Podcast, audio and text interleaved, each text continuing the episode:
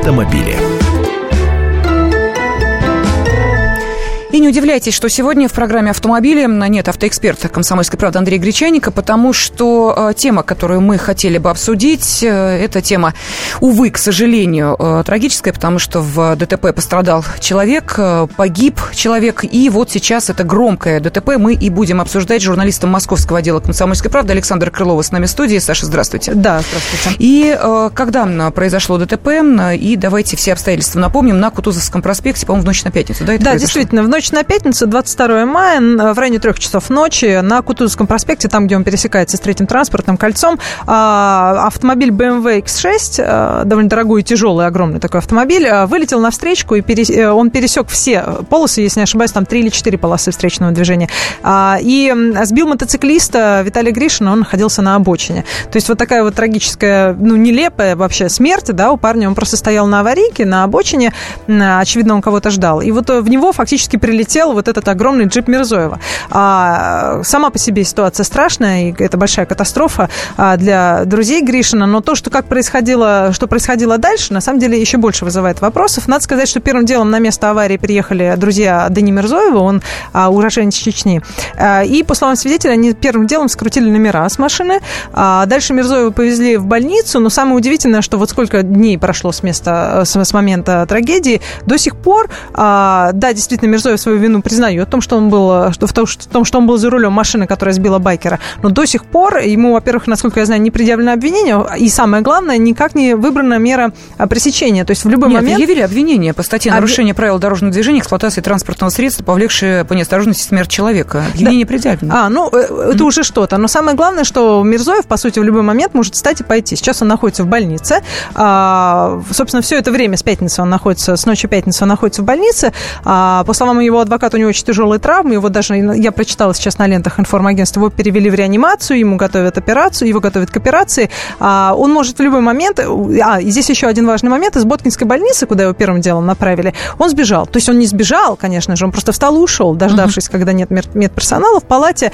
А, при этом он заявлял журналистам, которые туда в палату проникли, что он очень плохо себя чувствует а, и, в общем, готов со следствием сотрудничать. Но потом просто он встал и ушел, на самом деле ничего не нарушив при этом, потому что суд а, до сих пор следователи не могут добиться того, чтобы ему было предъявлено, точнее, объявление, а, обвинение предъявлено, э, того, чтобы взять с него подписку о невыезде, но это минимум. Может быть, отправить в СИЗО, ну, поскольку он, в общем, судя по всему, действительно какие-то травмы получил, но хотя бы подписку о невыезде. А в связи с этим байкеры, мотосообщество, он довольно активно в Москве, а несколько, насколько я понимаю, дней дежурит у больницы, где Мирзоев был, вот, у Боткинской. Ну, вот сейчас э, с нами на связи мотоциклист, руководитель объединения «Мото Москва» Андрей Иванов. Андрей, здравствуйте. Добрый день. А, добрый день. И а, скажите, пожалуйста, а с чем а, связано то, что вы действительно дежурили около больницы? Вы не доверяете нашим следственным органам или почему? Мы очень доверяем нашим следственным органам. Значит, у нас была ситуация, когда несколько дней назад мы собрались на смотровой площадке, традиционном месте сбора байкеров – а, около МГУ, это на Воробьевых горах, и э, высокопоставленные сотрудники полиции нам сказали, что все находится под контролем, никуда никто не денется, все останутся на своих местах, а именно предполагаемый виновник ДТП будет находиться в Боткинской больнице. В течение 20 минут после этого объявления он э, исчез, как вы сказали, очень интересно, что он своим ходом ушел оттуда, мы за ним не следили, вот, но место своего лечения он покинул. При том, что сразу после ДТП в СМИ появилась информация от э, близких предполагаемого виновника о том, что у него сразу несколько диагнозов. И кровоизлияние в мозг, и инсульт, и еще какие-то. Угу. Вот. Э, наша медицина очень сильная, но я думаю, что так или иначе в течение шести часов поставить человека на ноги и дать ему возможность своим ходом после инсульта покинуть место лечения, наверное, невозможно. Тем более, что Именно... сейчас он находится в реанимации, вот как Саша сказал. Вы знаете, какая история? Э, вчера у него в 23 часа, если не ошибаюсь, 00, 23.15 э, закончились 48 суток э, задержания по закону. И у нас э, появилась информация о том, что он может покинуть место своего лечения уже теперь в 20-й больнице. Он там находился в спецблоке. Это блок, предназначенный для тех людей, которые задержаны. Э, мы собрались на месте для того, чтобы проконтролировать э, его местонахождение. Скажем так, что он точно там находится и что он э, находится в таком состоянии, что не может покинуть место своего лечения. Настолько он сильно болен, что не явился даже в суд для избрания меры пресечения. Как нам сказали в суде, мера пресечения не была избрана именно потому, что он не явился в суд по состоянию здоровья. Очень сильно болен человек. Угу. Значит, э, у нас появилась информация глубокой ночью о том, что он э, таки признает вину. Это была информация от адвоката. Э, он признает свою вину, и доводы защиты будут строиться на том, что была неисправность, техническая неисправность транспортного средства. Это, в принципе, не совсем соответствует действительности уже по нашим данным, по проведенной нашей внутренней проверке. Э, мы осуществляем общественный контроль, и у нас есть все основания полагать, что транспортное средство было исправным.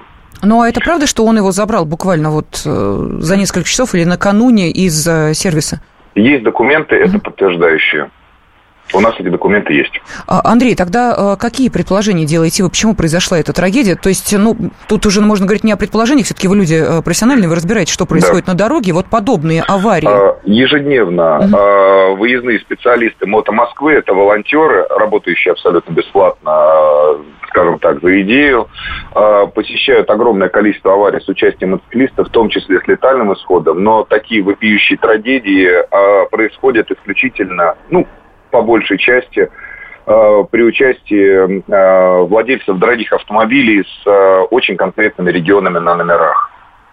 Я думаю, что это имеет отношение к, стиль, к определенному стилю вождения, к определенному отношению к правилам дорожного движения. И далеко не все скручивают номера, далеко не все приглашают группу поддержки на дорогих автомобилях престижных марок когда приезжает 40 человек группы поддержки со стороны предполагаемого виновника и агрессивно ведут себя по отношению к выездным э, специалистам, мотоциклистам, которые находятся на месте аварии. То есть э, нам э, не только угрожали, но и указывали пути следования в особо нецензурной форме. Андрей, а при этом присутствовали сотрудники ГИБДД, полиции? Конечно, при этом присутствовали сотрудники ГИБДД, полиции, но, скажем так, общение между нашими ребятами и между э, группой поддержки виновника не фиксировалось э, сотрудников, потому что это не входит в их сферу компетенции. Андрей, еще вопрос. Вы следите за ходом расследования. Было медосвидетельствование вот, господина Мирзоева все-таки? Есть версия, что он отлеживается в больнице, пытаясь замести, так скажем, следы алкогольного или наркотического? контроль с нашей стороны осуществляется именно с той целью, чтобы результаты медосвидетельствования, оно, естественно, осуществлено, угу. чтобы эти результаты никуда не пропали и не были сфальсифицированы. Только благодаря широкому общественному резонансу эти документы э, будут приобщены э, в том виде, в котором они и есть. Ну вот э, сейчас Мирзоев сказал, что он э, виновен. Как вы считаете, подобное признание его вины, оно для чего, почему было сделано? Вы знаете, у нас э, страна, у нас правовое государство, и виновность того или иного человека устанавливает только суд. А в настоящий момент очень хорошо, что он признал виновность, очень хорошо, что он согласился являться на все следственные действия и так далее. Но э, такие заявления в настоящий момент это ответ на, я думаю, нашу активность. Угу. То есть, чтобы каким-то образом снизить э, градус напряжения. Вот. Так или иначе, вчера э, мы находились несколько часов, э, сотни мотоциклистов собрались э, для того, чтобы услышать внятные комментарии от э, медиков, от э, сотрудников полиции, но представители местного э, полицейского отделения не смогли нам дать внятных комментариев по, по тому, что же будет дальше. Поэтому я думаю, что э, сторона, ну, в данном случае, наверное, обвиняемого, э, приняла такое решение исключительно, чтобы снизить градус напряжения и каким-то образом ну, снивелировать э, тот э, публичный эффект, который вызвало это ДТП.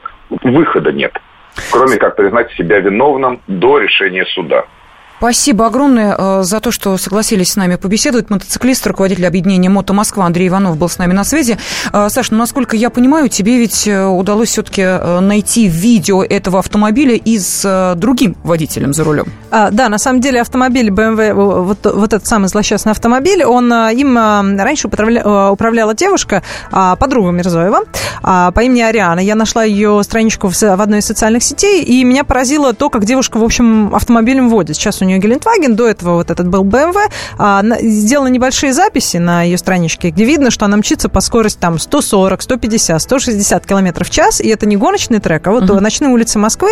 На одном из видео она вообще сидит за рулем едет довольно быстро, и на коленях у нее, вот можете представить, перед рулем годовалый младенец. Она пишет, что это ее племянник. Он пристегнут вместе с ней, но мы можем себе представить, в общем, никакого удерживающего устройства, ничего нет. Вот так люди ездят по Москве. Да, ну я так понимаю, что за, э, собственно, делом, э, о котором мы сейчас вам рассказали, очень пристально следят и э, те, кто входит в объединение «Мото Москва», ну и, конечно, журналисты «Комсомольской правды», поэтому будем обязательно вас информировать о ходе следствия. Каждую субботу с 16 до 17 часов на радиостанции «Комсомольская правда» я, Леонид Альшанский, почетный адвокат России, веду передачу «Народный адвокат» и отвечаю на ваши вопросы по проблемам административного права, ГАИ, таможенник, пограничник, гражданского права, дачной амнистии, земельных отношений, обманы страховых компаний. Обо всем этом вы услышите в наших передачах каждую субботу с 16 до 17 часов.